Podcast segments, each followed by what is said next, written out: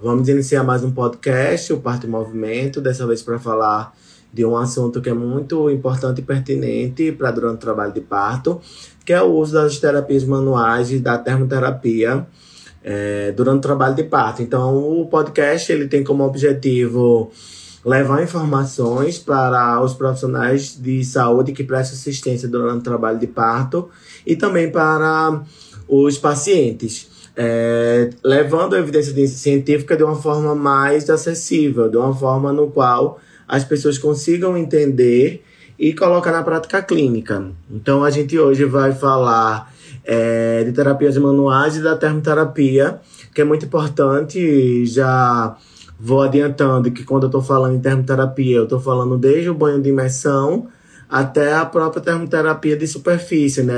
Colocar um, uma bolsa de água quente, ou até mesmo a crioterapia. Então a gente vai discutir um pouquinho disso e o recurso da terapia manual durante o trabalho de parto. Então, é, existe uma revisão sistemática é, na literatura da, da Biblioteca Cochrane falando sobre vários recursos é, para alívio de dor e qual a percepção dessa mulher em termos é, de efetividade. Né? Então, quando a gente pensa em efetividade de algum recurso, a gente tem que recorrer às revisões sistemáticas é, de meta-análise, preferencialmente, é, e os ensaios clínicos. Então, a, a biblioteca da Cochrane ela traz é, já algumas revisões sistemáticas que a gente pode já pegá-las para fazer uma tomada de decisão. Então, dentro dessa revisão sistemática é, sobre tratamento de dor para mulheres em trabalho de parto, é uma visão geral das revisões sistemáticas que já existe de diversos métodos e técnicas. Ele, a, a, a conclusão é muito clara. Em termos de efetividade de alívio de dor, os métodos farmacológicos, ele tem uma evidência mais precisa. Então, as mulheres elas relatam sentir mais alívio de dor quando ela usa um recurso farmacológico, né? Seja epidural, a hack, a combinada ou a inalatória. Então, os estudos que fazem comparação é, com o placebo, que é aquela pessoa que não recebeu nenhum recurso, ou com opioides farmacológicos, enfim. É, quando faz esse tipo de comparação, os, os métodos farmacológicos eles são muito efetivos na diminuição da dor. Porém, ele traz alguns efeitos colaterais, como já vim falando em outros podcasts sobre o uso é, da analgesia farmacológica. Né? A gente sabe que aumenta a necessidade de um parto instrumental, né? aumenta a chance de uso de ocitocina. A gente sabe que, se colocado uma dosagem muito elevada, pode gerar um bloqueio motor e a mulher perder a sensação de puxo, enfim. Então, ele tem um efeito colateral que é bem também consistente na literatura. E aí a gente também tem outros recursos que também promovem o alívio de dor, que é o que a gente vai falar hoje, que é a massagem ou a terapia manual e também a termoterapia, tá certo? E quando a gente pensa em termoterapia, hoje a gente tem uma revisão da Cochrane com relação ao banho de imersão. E aí o banho de imersão é totalmente diferente com relação à, à, termoterapia de superfície, que é aquela que ou você pega uma toalha e bota em água quente, ou você pega uma bolsa térmica e coloca. Isso a gente chama de termoterapia de superfície. Ah, o banho de imersão ou a hidroterapia, é, a gente precisa colocar a mulher dentro de uma superfície com água que vai mais ou menos a, em região do tórax, mais ou menos, ou que, que, que é, ela esteja imersa, né, os membros inferiores, o quadril e o abdômen, interessante para a gente ter o efeito é, do banho de imersão. Então são coisas distintas. É, e aí, essa revisão, ela mostra que esses recursos, quanto, tanto a termoterapia quanto a massagem, ela parece que traz um alívio da dor dessa mulher. Porém, os estudos, eles são muito enviesados, são muito pequenos. Então, quando o estudo é muito pequeno, ele não fez um cálculo amostral para a gente ver uma estimativa de efeito, a gente não consegue concluir e ter uma validação externa. E aí a estimativa do efeito daquela revisão, daquele ensaio clínico, ele não garante benefício clínico. Então, muitas vezes, a recomendação de guidelines, ele é um pouco, ele, para ele recomenda, mas a gente tem que ter um pouco de cuidado por conta dessas limitações dos estudos científicos, tá certo?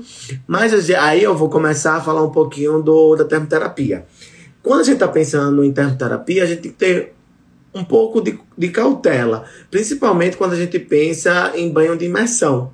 O banho de imersão, ele é fantástico e a mulher, ela realmente, a gente tem evidência que ela sente um alívio na sensação de dor. E também diminui a necessidade de analgesia farmacológica.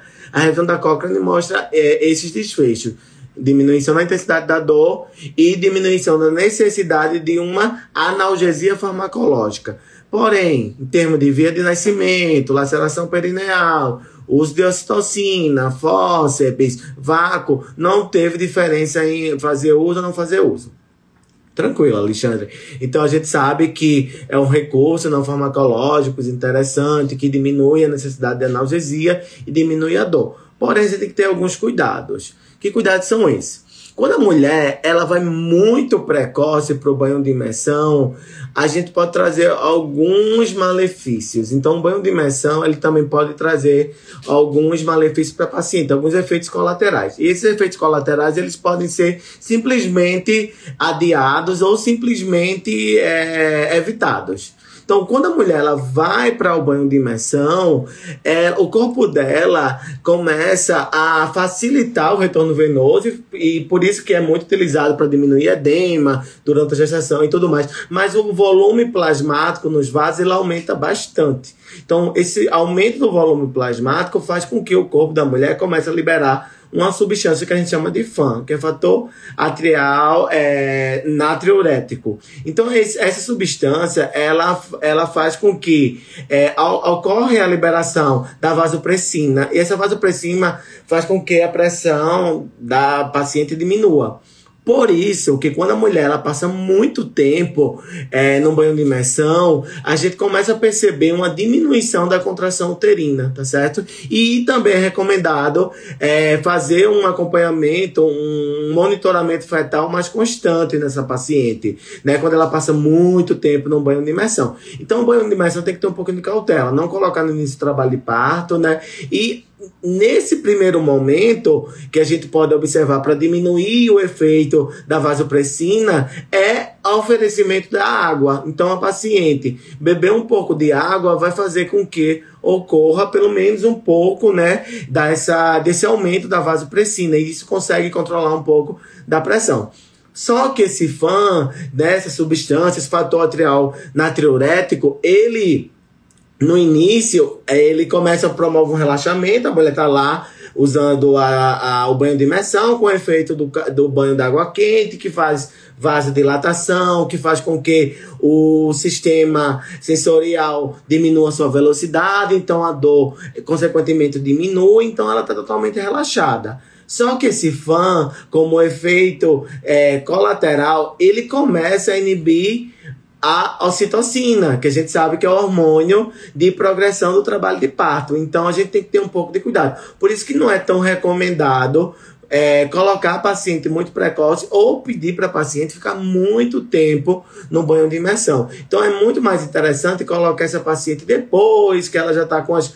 Com, quando ela está realmente em fase ativa de trabalho de parto. Quando a gente sabe que a dilatação passou de 5 centímetros, então é recomendado estar tá 6, 7, 8, é, ou naquela fase de transição mais e ou na fase expulsiva mesmo também é, é interessante, mas também ficar observando é, essa questão da diminuição da contração principalmente quando ela passa mais de uma hora, passa duas horas, e também ter muita cautela com relação ao monitoramento fetal e também essa pressão dessa paciente por conta desses efeitos fisiológicos que o banho de imersão associado com a termoterapia e a pressão hidrostática pode gerar para essa paciente. Então a gente tem que ter um pouco de cautela e cuidado com relação a isso, né? Então, é, o calor ele, ele promove né, a elevação da temperatura naquele tecido sub, é, subcutâneo e também no que está embaixo da, daquela pele da gente. Então, isso aumenta a questão do fluxo sanguíneo, né? Ao mesmo tempo que isso impede a velocidade da condição nervosa, desacelera essa. Por isso que essa paciente tem uma sensação de melhora dessa percepção de dor, né? E aí a gente pode utilizar uma. A gente usa muito na prática clínica a questão da é, do chuveiro, que é bem interessante, né? E também uma, uma toalha molhada né, na água quente e tudo mais também é um recurso bem interessante.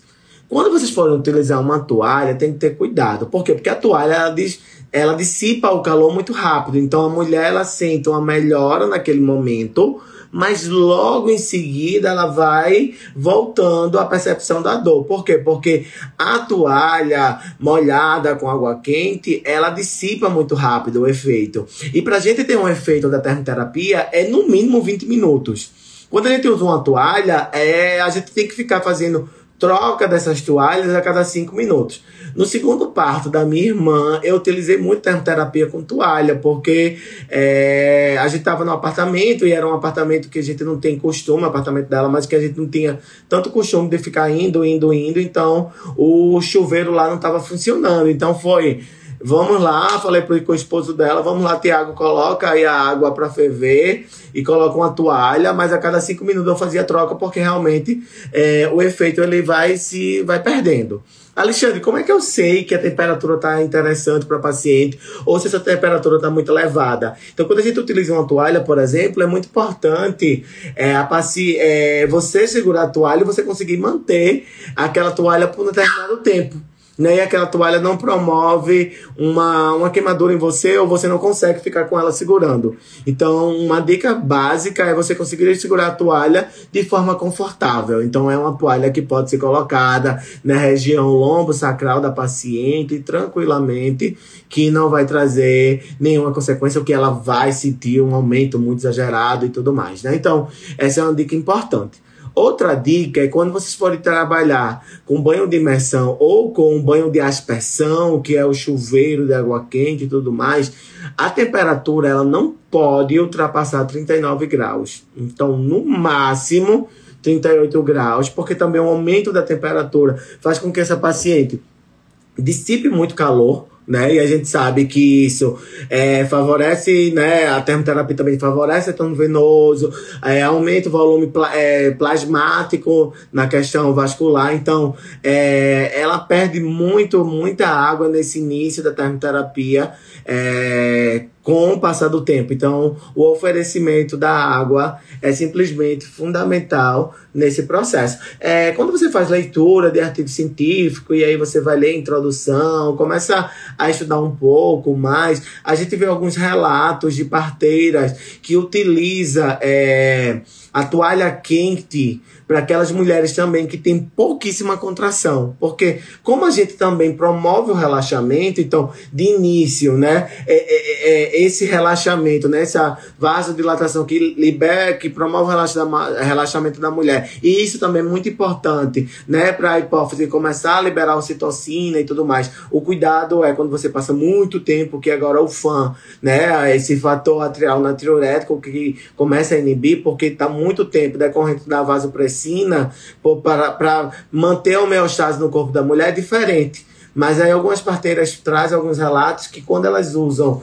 essa toalha molhada em água quente na região abdominal agora da mulher, nessa fase inicial que eu tenho pouca contração, isso até favorece aumentar essa sensação de contração e favorecer as contrações uterinas, principalmente quando está aquele parto disfuncional, aquele parto que a paciente começou em fase ativa de trabalho de parto, de repente por algum motivo, seja psicognitivo, o parto parou parou. Então a gente tem alguns relatos que utilizar é, uma, uma toalha quente nessa região abdominal é, pode favorecer essa contração. Agora são relatos, né? Não é evidência científica que você vai achar é, em artigo científico. Até porque na revisão da Cochrane, é, quando a gente pensa em termoterapia mesmo, a gente não tem uma evidência forte porque a gente tem pouquíssimo estudo é, com resultados quantitativos para fazer uma meta-análise por exemplo.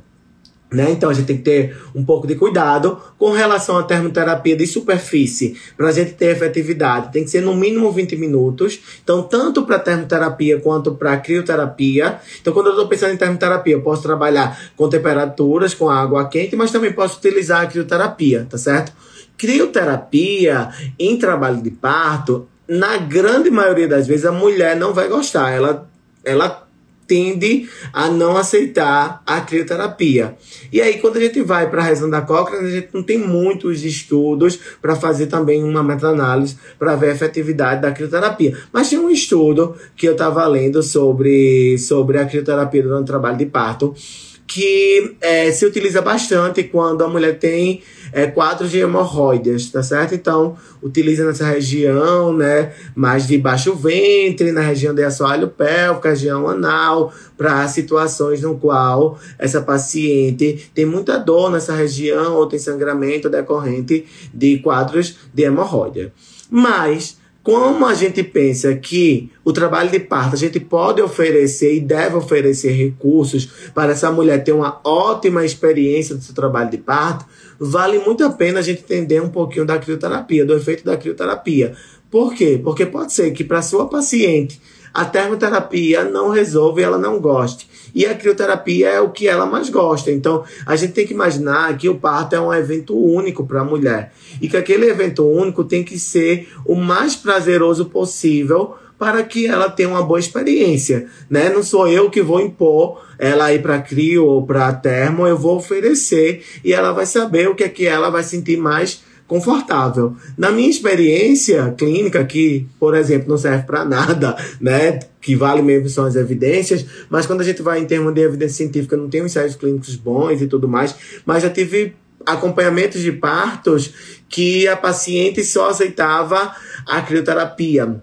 Quando a gente pensa no Nordeste, por exemplo, que é uma região bem quente, Teresina, Recife, Natal, enfim, são locais muito quentes. Tem mulheres que preferem ficar no banho de aspersão com aquela ducha forte que faz uma pequena massagem na região lombar, sacral, com água gelada ao invés de água quente, porque não tem um costume, não gosta, é muito calor e tudo mais, não tem essa essa essa vivência anterior, tá certo? Então depende muito da experiência da mulher, depende muito daquele momento que ela está vivendo, por isso que é importante a gente também saber oferecer, né? Então é, é, é a questão das compressas, quando você usa é, aquelas compressas é, que só já vende com gel e tudo mais, a gente tem que ter um pouco de cuidado com aquilo, dissipa o calor muito rápido. Então, se você pega aquilo e coloca e não faz uma troca, a mulher não vai ter nenhum efeito, ou seja, você está tá perdendo tempo com a paciente.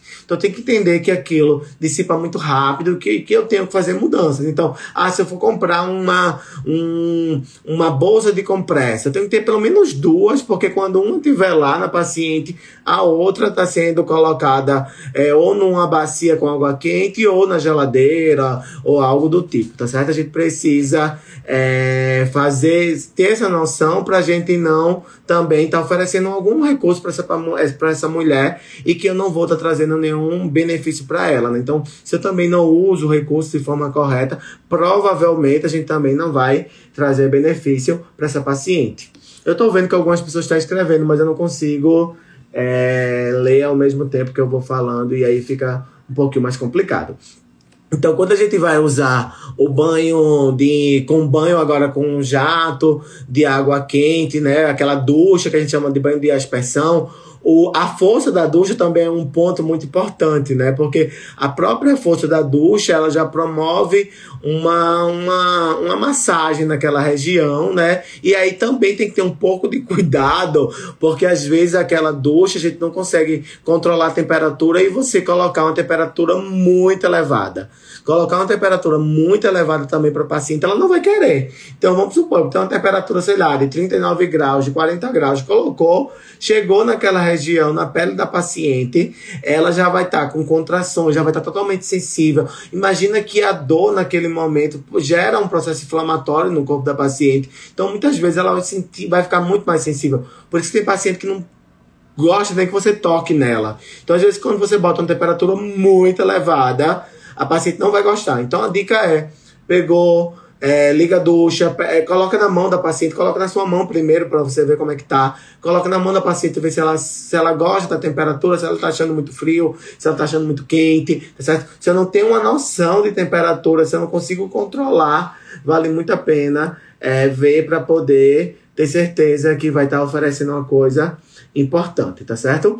Então, é, sempre como eu falei para vocês, não oferecer de início, oferecer mais depois que ela está realmente em fase ativa de trabalho de parto, ou mais na reta final da fase ativa de trabalho de parto, na fase de transição, na fase expulsiva, né? Esse banho de imersão. Uma coisa que é bem interessante do banho de imersão para o início do trabalho de parto é se essa paciente está com a fadiga precoce. É aquela paciente que não consegue se concentrar é aquela paciente que está com um excesso de sono, você fala com ela, ela não se concentra, ela nem está em trabalho de parto ativo, ela está literalmente em pródomos ou em fase latente ou em fase inicial.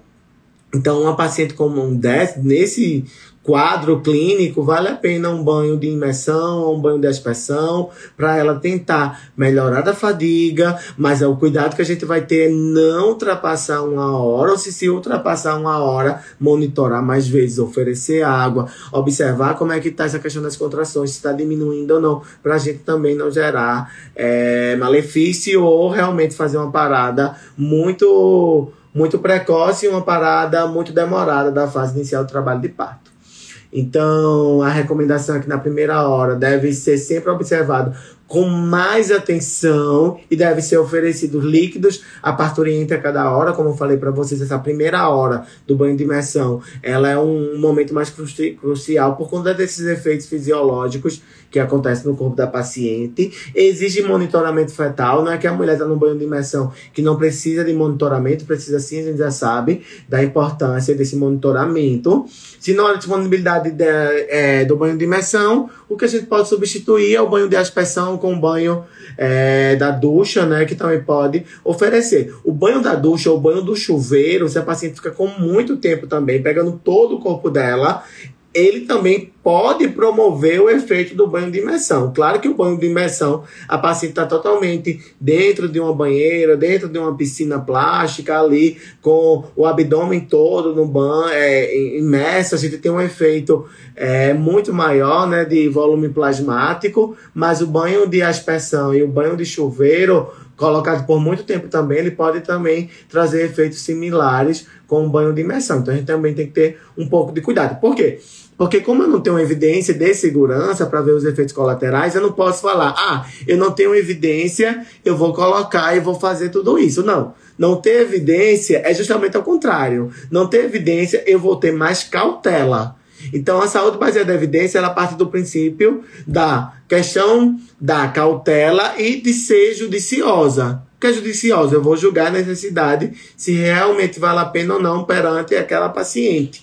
Mas é cautelosa ela é literalmente cautelosa. Eu tenho que ter muita cautela para oferecer ou não aquilo para o paciente. E para eu ter cautela, eu tenho que saber de todas as evidências e efeitos colaterais. Quando eu não sei efeito colateral, eu tenho que ter mais cautela ainda. Então a gente tem que ir baseado no que tem na literatura para a gente tentar não, não, não fazer com que aquele parto tenha efeito colateral ou que tenha alterações que possa prejudicar toda a progressão do trabalho de parto. Sim, os métodos não farmacológicos, se você não se não ser utilizado de forma correta, a gente não tem efeito, então a gente faz um placebo e a gente sabe que placebo não é importante e tudo que a gente oferece a uma paciente no trabalho de parto a gente pode trazer efeito colateral. Então, como eu falei para vocês com relação à temperatura da água, é, os estudos eles variam de 34 a 38 graus Celsius, e mas não supera 39. Então, não pode superar 39.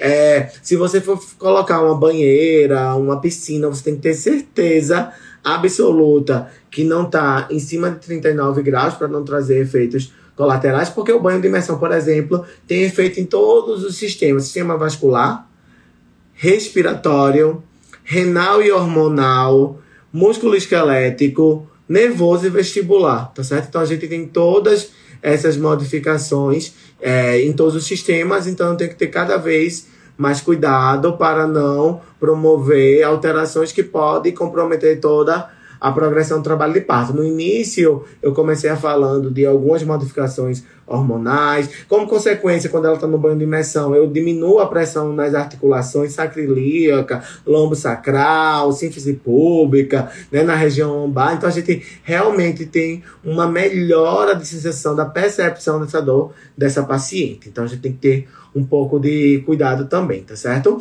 E aí a redução da Cochrane que a gente tem, ela é muito, muito clara no sentido de muito precisa. Desculpa é o termo, é, de claro que não é um termo interessante de ser utilizado, mas a gente tem uma, uma evidência muito precisa que o banho de imersão ele consegue é, diminuir a dor e a necessidade de, da, da analgesia farmacológica, né? E a gente sabe que a analgesia farmacológica é o que a gente tem de melhor evidência para diminuir a dor, Porém, a gente também sabe dos efeitos colaterais que ela pode trazer. Então, quanto mais eu adiar a analgesia farmacológica, melhor vai ser para aquela paciente. Então, banho de imersão eu também posso associar com a terapia manual. Quando eu falo em terapia manual, eu estou falando de uma técnica né, que exige uma aplicação de uma força na região lombar, sacral, né? Que consiste numa força ou uma vibração sobre alguns tecidos do corpo, né? Da pele, de músculo, de tendões, de ligamentos e articulações. Então, eu promovo alguma força, alguma vibração naquela região. Quando a gente vai para a revisão da Cochrane, é, eles pegam vários, várias técnicas, como é, termoterapia, massagem, tá certo? Feedback, é, é, acupressão. Por quê? Porque a gente não tem estudos muito robustos, grandes, para a gente ter uma estimativa de efeito. Então, eu li dois artigos que eu ainda consegui encontrar e demonstra que a terapia manual, ela, a massagem também, né, chamada durante o trabalho de parto, ela promove uma sensação de alívio da dor. E aí a Organização Mundial da Saúde, na sua diretriz para uma boa experiência no trabalho de parto, recomenda que os próprios acompanhantes possam executar a massagem é, na paciente, né? Então, a massagem na paciente pode ser feita de várias formas, só que a gente tem que entender que a dor no trabalho de parto é uma dor que ela estimula as fibras de calibre muito fino, ou seja, ela só sistema nervoso periférico, o sistema nervoso central muito rápido. Então ela chega muito rápido. Então, para eu ter alguma técnica que eu consiga bloquear esse efeito, é, eu preciso ter uma, uma efetividade muito grande, tá certo? Por isso que se você fica só alisia, alisando né, as costas da mulher, muitas vezes aquilo não vai ter nenhum efeito, né? Vai ter o efeito de, do acompanhante, né? Eu estar tá do lado do, de uma paciente, né? Fazer obstare durante o trabalho de parto, que é estar tá ao lado da paciente, a gente já sabe que isso diminui a dor, diminui a chance da mulher pedir uma cesariana, isso é realmente é, efetivo. Mas para ter uma efetividade da técnica, eu preciso colocar uma vibração ou uma força na região, tá certo? E aí, quando a gente pensa é, na força, a gente tem aquela contrapressão, que é bem conhecida, quando você coloca a mão em cima da cristilíaca da paciente, né, em cima da, assim, do quadril da paciente, e faz uma compressão durante a contração. É uma das técnicas que a gente tem uma maior efetividade de resposta da paciente. Quando a gente faz isso, é, tem que ter alguns cuidados e orientar o, o paciente, o acompanhante a realizando a paciente. Eu sempre oriento esse acompanhante a fazer esse tipo de técnica durante o pico da contração. Não começar a realizar esse tipo, esse tipo de técnica de massagem logo no início da contração. Por quê? Porque para eu fazer uma contrapressão, eu preciso de força. E aí, se você de início, quando eu chegar no pico da contração, eu não vou ter muita força no meu membro superior, ou seja, o acompanhante não vai ter muita força para colocar naquele momento. E aí a paciente não vai ter tanta efetividade da sensação do alívio da dor. Então é bem interessante colocar no pico da contração. Então orienta a, o, o acompanhante, ensina a paciente que a dor vai começar. Quando ela sentir muita dor, ela avisa, a gente faz a compressão. Quando ela perceber que a dor está diminuindo, a gente para. Porque isso é importante para a paciente, é, para o acompanhante também não perder muita força, né? Porque já que eu vou fazer uma compressão e fazer vibrações no corpo da paciente, eu preciso também ter força para acompanhar todo o processo de trabalho de parto, tá certo? Então, essas dicas elas são muito importantes para a gente ter maiores efetividades. Então, as massagens, em termos de é, considerações fisiológicas, ela libera muito fibras é, e endorfinas, por isso que a paciente ela sente uma sensação de alívio e tudo mais. E quando eu faço técnicas de compressão, eu dou uma aliviada na articulação sacroiliaca, ou seja, nos filamentos que passam nessa região sacroiliaca, e a paciente tende a ter uma sensação de alívio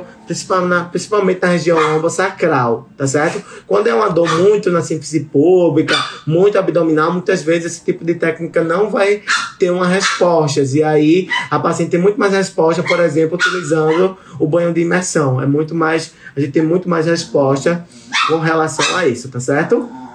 Então, para a implicação da prática é que esse tipo de técnica de, de terapia manual pode ser feita em pé, com a paciente do decúbito lateral. Eu posso também fazer junto com o acompanhante, tá certo? O profissional de saúde fazer junto com o acompanhante. Como eu falei para vocês, a Organização Mundial de Saúde sugere que o acompanhante pode realizar né, a massagem na parturiente durante o trabalho de parto, podendo ser realizado com a paciente em posturas em pé, sentado, deitado, ou durante o banho também, né, o banho de, do banho de imersão, o banho de aspersão, é, fazendo referência ao conforto de alívio dor da paciente. Então, o profissional tem que ficar atento a, a fazer isso. Né? Então, é, a técnica de contra, contrapressão tem que ser ensinado, né? A paciente, o acompanhante, o profissional tem que ensinar o acompanhante para executar essa paciente, tá certo?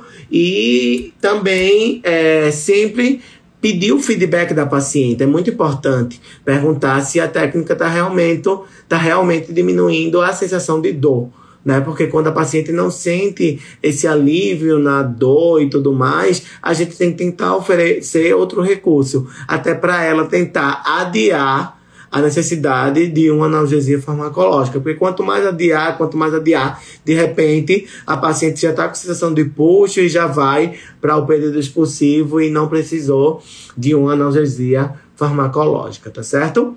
Era isso que eu queria trazer para vocês. Deixa eu ver se alguém falou mais alguma coisa que eu possa complementar aqui. Eu acho que é isso mesmo. Não é isso. É, pessoal, obrigado por me acompanharem na live. Uma quantidade muito boa de pessoas, fico muito feliz. É, o objetivo aqui sempre é, é, trazer evidência científica de forma fácil e acessível, né? O podcast ele é enviado é para vocês enviarem mesmo para para os profissionais de saúde, principalmente para os pacientes. É um, é um formato é, didático e atual, né, de da gente entender é, e saber de evidência científica de forma acessível, gratuito, né? Então isso é muito importante.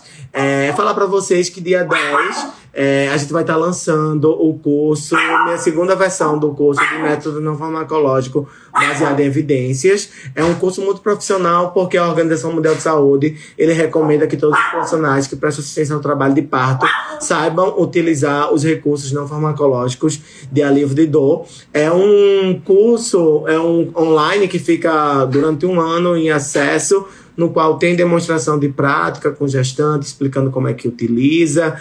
É, e é bem interessante porque é, você tem acesso a um ano e é um curso que eu só faço uma vez ao ano também, por conta da demanda de muitas coisas associadas. Então é isso, gente.